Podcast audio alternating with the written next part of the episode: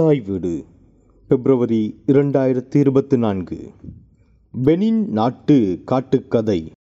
எழுதி வாசிப்பவர் சதீஷ் செல்வராஜ். போட்டோ நூவா இன்றைய பெனின் குடியரசின் தலைநகரமாகும். இத்துறைமுக நகரம் பிரெஞ்சு காலனிய சமயத்தில் ஓய்வற்றிருந்தது. அந்த அளவிற்கு அங்கு பனி மிகுந்திருந்தது. ஆம் இங்குள்ள துறைமுகத்திலிருந்தே அடிமை வர்த்தக கப்பல்கள் ஐரோப்பாவுக்கும் அமெரிக்காவுக்கும் சென்று வந்து கொண்டிருந்தன. லத்தீன் அமெரிக்க நாடுகளான பிரேசில் கியூபா கரீபியன் ஹெய்டி மற்றும் வட அமெரிக்காவிற்கு ஏறக்குறைய பத்து லட்சத்திற்கும் மேற்பட்ட கருப்பு இன அடிமைகள் இவ்வழியே கடத்திச் செல்லப்பட்டுள்ளனர். அதாவது நூறு ஆண்டுகளுக்கும் மேலாக ஐரோப்பியர்களால் பிடித்து வரப்பட்ட மேற்கு ஆப்பிரிக்க அடிமைகள் பெனின்னூடாகவே நாடு கடத்தப்பட்டனர். இந்த நாடு ஆயிரத்து தொள்ளாயிரத்து அறுபத்தி ஒன்று ஆகஸ்ட் முதலாம் திகதி பிரான்சிடமிருந்து விடுதலை அடைந்தது. அதன் பின்னர் இங்கு ஹூபர்ட் மாகா சவுரோ அபிடி ஜஸ்டின் அட்மத்தேக்பே மற்றும் எமிலி டர்லின் சின்சோ ஆகியோரின் கீழ் சூழ்ச்சிகள் நிறைந்த இராணுவ அரசுகளின் ஆதிக்கம் நிலவியது. ஆயிரத்து தொள்ளாயிரத்து எழுபத்தி ரெண்டு மே ஏழில் மாகா அஹோமதேக்பே எழுச்சியுடன் அவ்வாட்சி முடிவுக்கு வந்தது. ஆயிரத்து தொள்ளாயிரத்தி எழுபத்தி ரெண்டு அக்டோபர் இருபத்தி ஆறில் நடப்பு ஆட்சியை கவிழ்த்து லெப்டினன்ட் கர்னல் மேத்யூ கெரோகோ ஜனாதிபதியானார். அதற்கடுத்த அந்நிலப்பரப்பின் ஆயிரத்து தொள்ளாயிரத்தி எழுபத்தி நான்காம் ஆண்டு வரையிலான காலப்பகுதி தேசியவாத காலம் எனப்படுகிறது. அதற்கடுத்த கட்டமாக ஆயிரத்தி தொள்ளாயிரத்தி எழுபத்தி நான்கில் இளம் புரட்சியாளர்களின் செல்வாக்கின் கீழ் லிகஸ் அரசாங்கம் ஒரு சோசலிச திட்டத்தை தொடங்கியது. அதன்படி ஆயிரத்தி தொள்ளாயிரத்தி எழுபத்தி நான்கு நவம்பர் முப்பதில் ஜனாதிபதி மேத்யூ கெரகோ பெட்ரோலியம் மற்றும் வங்கிகளை தேசியமயமாக்கி அந்நாட்டை மார்க்சிச நாடு என்று அதிகாரப்பூர்வமாக அறிவித்தார். ஆயிரத்து தொள்ளாயிரத்தி எழுபத்தைந்து நவம்பர் முப்பதில் அந்நிலத்துக்கு பெனின் மக்கள் குடியரசு என்று பெயரிட்டார். அதுவரை அந்நிலப்பகுதி டஹோமி என்றே அறியப்பட்டது. காலப்போக்கில் பெனின் அரசியல் பயணம் முதலாளித்துவத்தின் பக்கம் சாய்ந்து தடம் மாறி போனது. ஆயிரத்தி தொள்ளாயிரத்தி எண்பத்தி ரெண்டில் நாடு மேற்கத்திய நாடுகளுக்கு திறந்துவிடப்பட்டது. பெரும் தனியார் நிறுவனங்கள் உள்நுழைந்து உள்நாட்டு சிறு உற்பத்தியாளர்களை காணாமலாக்கின. அதன் விளைவாக எண்பதுகளில் உயர் பொருளாதார வளர்ச்சியை அனுபவித்து வந்த பெனின் குடியரசு இன்று நாற்பது சதவீதத்திற்கும் அதிகமான வறுமை கோட்டின் கீழ் வாழும் மக்களை சுமந்து கொண்டிருக்கிறது. மக்களுக்கு பயனளிக்காத தனியார் மயமாக்கலால் அந்த நாடு சரிந்து போயிருக்கிறது. கொள்ளை லாபம் பார்க்கும் இக்கும்பல்களால் பெனினிய மக்களில் பலர் ஏழைகளாயினர். அதை போலவே அங்குள்ள வனாந்திரங்களும் வரிதாக்கப்பட்டிருக்கின்றன. விதானம் அமைத்திருந்த காட்டு மரங்கள் இன்று கொங்கிரீட்டு வனாந்தரங்களினாலும் விவசாய நிலங்களினாலும் சிதறடிக்கப்பட்டிருக்கின்றன. இந்நிலைமை அந்நாட்டை அழிவை நோக்கி இட்டுச் செல்வதாயிருக்கிறது. அதனால் உறக்கத்திலிருந்து எழுந்து கொண்ட பெனின் அரசாங்கம் காடு வளர்க்க புறப்பட்டிருக்கிறது. இருப்பினும் காடழிப்பு தொடர்ந்து கொண்டுதான் இருக்கிறது. உலக வரைபடத்தில் இந்த பெனின் குடியரசு எங்குதான் இருக்கிறது? என்ற கேள்வி பலருக்கும் எழுவது சாதாரணமானதுதான். ஏனெனில் இந்த நாட்டை பற்றி அறிந்து கொள்வதற்கான வாய்ப்புகள் அரிதாகவே இருக்கின்றன. ஆக அதன் அமைவிடத்தை பற்றியும் அலசி பார்ப்போம். பெனின் குடியரசு மேற்கு ஆப்பிரிக்காவில் அமைந்துள்ள மிகச்சிறிய நாடு. இதன் பரப்பளவு ஒரு லட்சத்தி பதினான்காயிரத்தி எழுநூற்று அறுபத்தி மூன்று சதுர கிலோமீட்டர் ஆகும். மேற்கில் டோகோவும் கிழக்கில் நைஜீரியாவும் வடக்கில் நைஜர் மற்றும் புர்கினா ஃபாசோவும் தெற்கில் கினியா வளைகுடாவும் எல்லைகளாக உள்ளன. பெனின் நாட்டுக்கு வடக்கில்தான் பறந்து விரிந்த சஹாரா பாலைவனம் இருக்கிறது. ஆக இப்பகுதியில் நிலவுகின்ற வனாந்திரங்களினதும் நீரினதும் தேவை மற்றும் மதிப்பு பற்றி எடுத்து சொல்ல வேண்டியிருக்காது. பெனின் காடுகள் ஆற்றல் உணவு ஔடதங்கள் மற்றும் ஆயிரக்கணக்கான சமூகங்களின் வாழ்வாதாரத்தை ஆதரித்து வருமானத்தையும் வழங்குகின்றன. மேலும் சுவாசிக்கும் காற்றையும் குடிக்கும் நீரையும் ஒழுங்குபடுத்துவதோடு வன விலங்குகளின் தாய் வீடாகவும் இருக்கின்றன. தவிர வடக்கு பெனினினுள்ள வனாந்திரங்களை புனிதமான வழிபாட்டுத் தலமாக அங்குள்ள பூர்வக்குடிகள் வணங்கி வருகின்றனர். இந்நாட்டில் ஏறக்குறைய மூவாயிரம் புனித காடுகள் இருக்கின்றன. அத்தோடு மலைப்பாம்புகளை அம்மக்கள் பாதுகாத்து வழிபட்டு வருகின்றனர். இத்தனை சிறப்புகளை கொண்ட பெனின் காடுகள் ரெண்டாயிரத்து ஐந்து தொடக்கம். ரெண்டாயிரத்து பதினைந்து வரையிலான காலப்பகுதியில் இருபது சதவீதத்தை இழந்துள்ளது. அதாவது ஏறக்குறைய ஏழு தசம் ஆறு மில்லியன் ஹெக்டேர் காடுகள் அளிக்கப்பட்டுள்ளன விரைவான சனத்தொகை அதிகரிப்பு காலநிலை மாற்றம் பெரும் விவசாய நிலங்களை உருவாக்கல் மரங்களை சமையல் எரிபொருளாக பயன்படுத்தும் வீதம் அதிகரித்துள்ளமை சட்டவிரோதமாக மரம் வெட்டுதல் மோசமான வன நிர்வாகம் பருத்தி மற்றும் செம்பனை தோட்டங்களின் விரிவாக்கம் போன்ற காரணிகள் பெனின் காடுகளை ஆபத்தில் ஆழ்த்தியுள்ளன. மேற்கண்ட காரணிகளால் ஆண்டுதோறும் ஏறக்குறைய ஒரு லட்சம் ஹெக்டேர் வரை பெனின் காடுகள் அளிக்கப்படுகின்றன பெனினில் ஆண்டுக்கு மூன்று சதவீதம் சனத்தொகை வளர்ச்சி காணப்படுகிறது. பிராந்தியம் முழுவதும் மொத்த மக்கள் தொகை ஆயிரத்து தொள்ளாயிரத்தி எழுபத்தி ஒன்பதில் ஒன்பது லட்சத்து நாற்பதாயிரத்திலிருந்து ரெண்டாயிரத்து பதிமூன்றில் முப்பத்து நான்கு லட்சமாக அதிகரித்தது. தெற்கு வடகிழக்கு மற்றும் நைஜீரிய எல்லையில் மக்கள் தொகை ஆண்டுக்கு நாலு தசம் இரண்டு சதவீதத்தை விட அதிகமாக அதிகரித்து வருகிறது. அதனால் புது குடியேற்றங்கள் நிறுவப்படுகின்றன. மேலும் அப்பகுதிகளில் மக்களின் தேவைகளும் அதிகரித்துள்ளன. அதனால் அத்தேவைகளை பூர்த்தி செய்து கொள்ள மக்கள் காடுகளில் கை வைத்து பெனின் இளமையான நாடு என்றும் பதிவாகியிருக்கிறது. ஏனெனில் இருபத்தி ஐந்து வயதிற்குட்பட்டவர்கள் இங்கு அறுபது சதவீதத்திற்கும் அதிகம். இளமையான நாடுகள் வரிசையில் பெனின் பத்தாவது இடத்தில் உள்ளது. பன்முகத்தன்மை கொண்ட பெனினில் ஃபோன் அஜ்ஜா யொரூபா பாரிபா உள்ளிட்டவை நாட்டின் முக்கிய இனக்குழுக்களாகும். இந்நாட்டின் அரச மொழியாக பிரெஞ்சு மொழி இருக்கிறது. இங்குள்ள சனத்தொகை வளர்ச்சியும் காடழிப்பில் பிரதான பங்கு வகிக்கிறது என்று சுட்டிக்காட்டப்பட்டுள்ளது. ஆயிரத்து தொள்ளாயிரத்தி எழுபது மற்றும் ஆயிரத்து தொள்ளாயிரத்து எண்பதுகளில் ஏற்பட்ட வறட்சியும் காடழிப்பில் தாக்கம் செலுத்தியுள்ளது. மேற்கு ஆப்பிரிக்காவில் காலநிலை மாற்றம் அத்தகைய சரிவை ஓரளவு விளக்குகிறது. இந்த வறட்சி தாவரங்களின் பரப்பில் குறிப்பிடத்தக்க குறைப்பை ஏற்படுத்தியது. ஆயிரத்து தொள்ளாயிரங்களில் காலநிலை நிலைமைகள் மேம்பட்டிருந்தாலும் சூடானோ சஹேலியன் மண்டலங்கள் இன்னும் பருவமழையின் கால அளவு மற்றும் அளவு ஆகியவற்றில் அதிக மாறுபாட்டை அனுபவிக்கின்றன. வடக்கு பெனின் அதன் புவியியல் மற்றும் விளைநிலங்களின் இருப்பு காரணமாக பல தசாப்தங்களாக விவசாய புலம்பெயர்ந்தோருக்கு ஒரு பிரபலமான இடமாக விளங்குகிறது. முன்னர் வடக்கு பெனின் பகுதியில் மக்கள் தொகை குறைவாக இருந்தது. பல தசாப்தங்களாக தெற்கு மற்றும் வடக்கின் பல பகுதிகளிலிருந்து வந்த விவசாயிகளின் உள்குடியேற்றங்கள் ஏற்பட்டன. அதனைத் தொடர்ந்து தரிசு நிலங்கள் விவசாய நிலங்களாக மாறின. காலங்கள் செல்ல வனாந்திரங்களும் விவசாய நிலங்களாக மாற்றப்பட்டு கொண்டிருக்கின்றன. அதுபோல வறுமையில் உழலும் பெனினிய மக்கள் சமையலுக்கு அவசியமான எரிபொருள் தேவையை மரங்களில் ஈடு செய்கின்றனர். மரக்கறியும் கூட இங்கு உற்பத்தி செய்யப்படுகிறது. இதுவும் காடுகளின் அழிவில் தாக்கம் செலுத்துகிறது. ரெண்டாயிரத்தி பதினான்காம் ஆண்டில் நாட்டின் சமையலுக்கான எரிசக்தி தேவையில் நாற்பத்தி ஆறு சதவீதம் மர எரிபொருள் மற்றும் கரியால் ஈடு செய்யப்பட்டுள்ளது. கறி உற்பத்தி தேசிய பொருளாதாரத்திற்கு ரெண்டு தசம் நான்கு சதவீதம் பங்களித்தாலும் அது முறை சாராததாகவே உள்ளது. கறி உற்பத்தி தொழிலில் ஏறக்குறைய இரண்டு லட்சம் பேர் பணிபுரிகின்றனர். சராசரியாக ஆண்டுக்கு பன்னிரண்டு மில்லியன் அமெரிக்க டொலருக்கு கறி விற்பனை செய்யப்படுகிறது. அது மட்டுமன்றி சட்டவிரோதமாக மரங்களை வெட்டுதல் இங்கு அதிகரித்திருக்கிறது.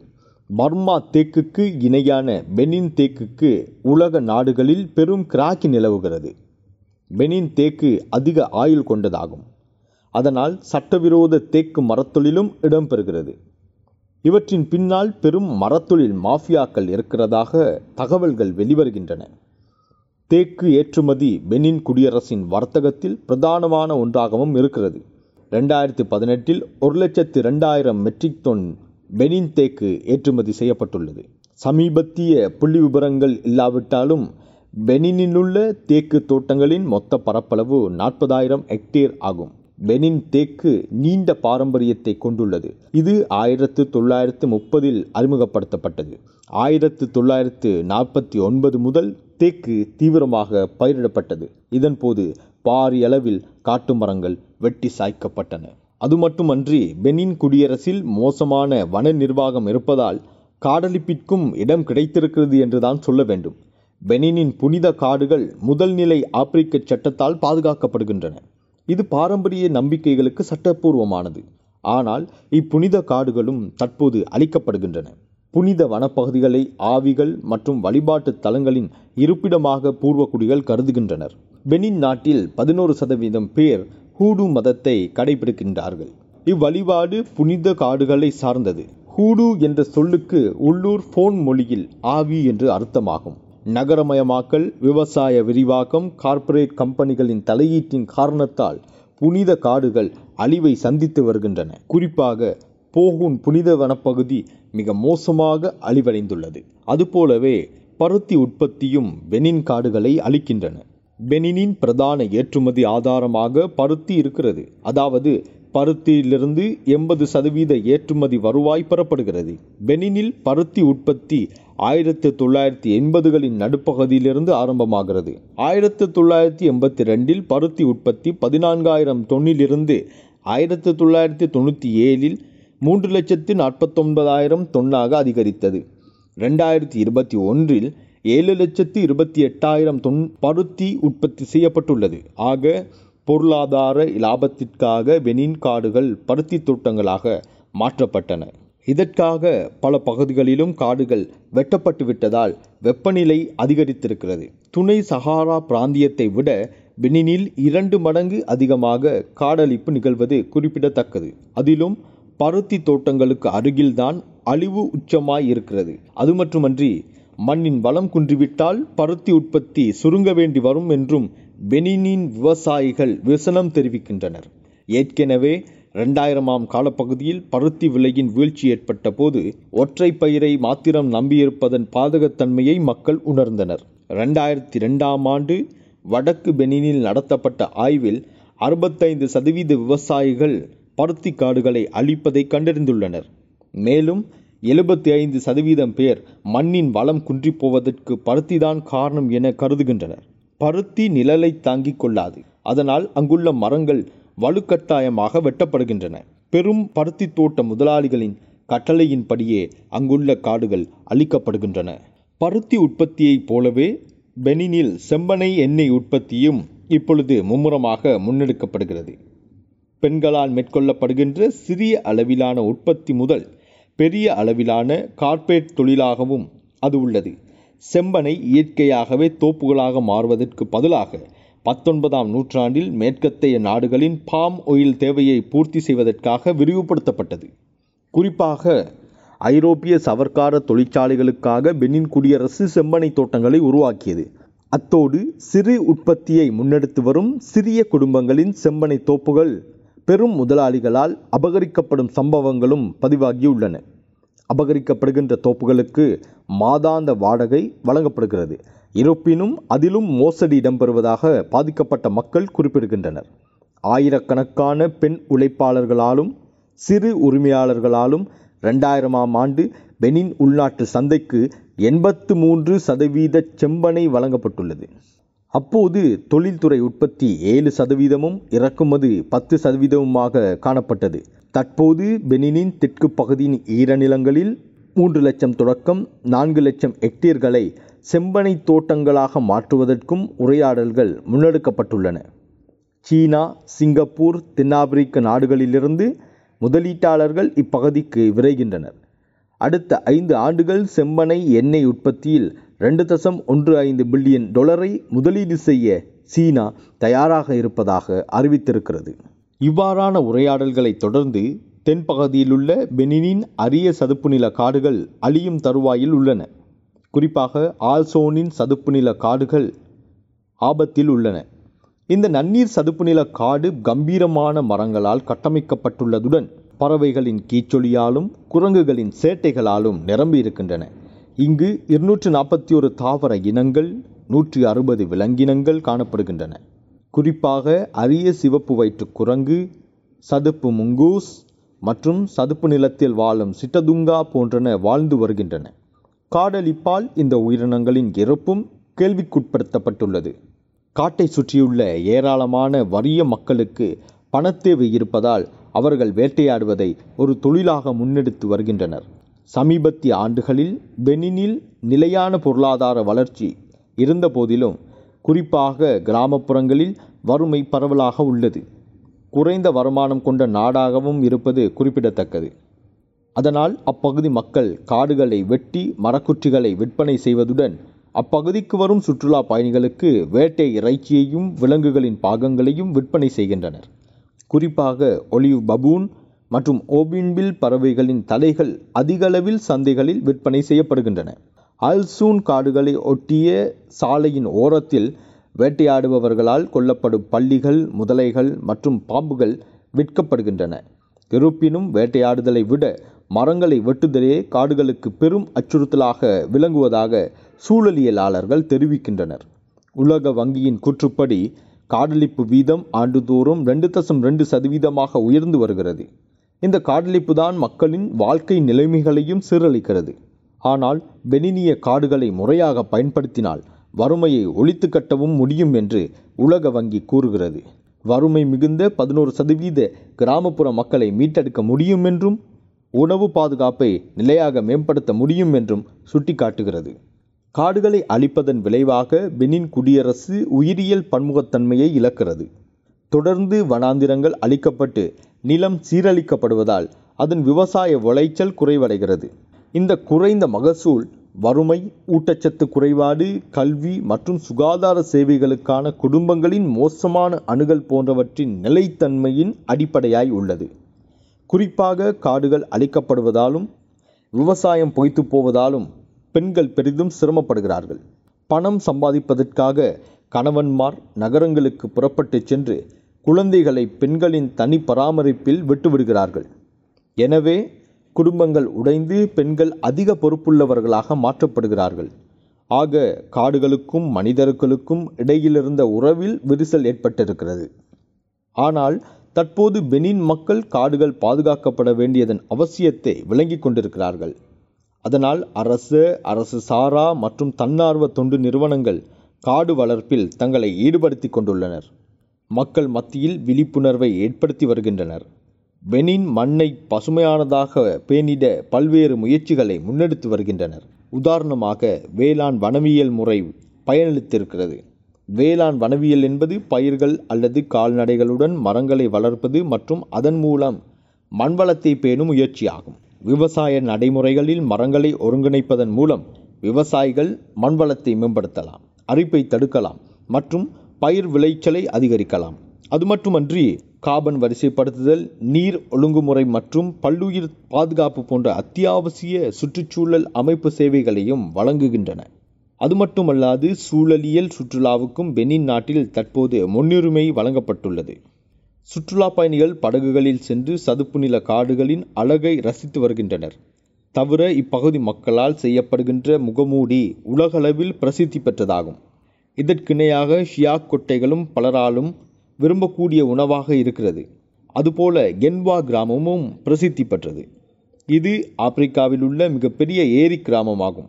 யுனெஸ்கோவின் பாரம்பரிய தலமாகவும் இது விளங்குகிறது. ஆனாலும் இங்குள்ள கிராமங்கள் பின்தங்கிய நிலையிலேயே இருக்கின்றன. இவற்றை முன்னேற்றி இயற்கையையும் பாதுகாப்பதன் மூலம் பெரும் வருவாயை திரட்டிக்கொள்ள முடியும்.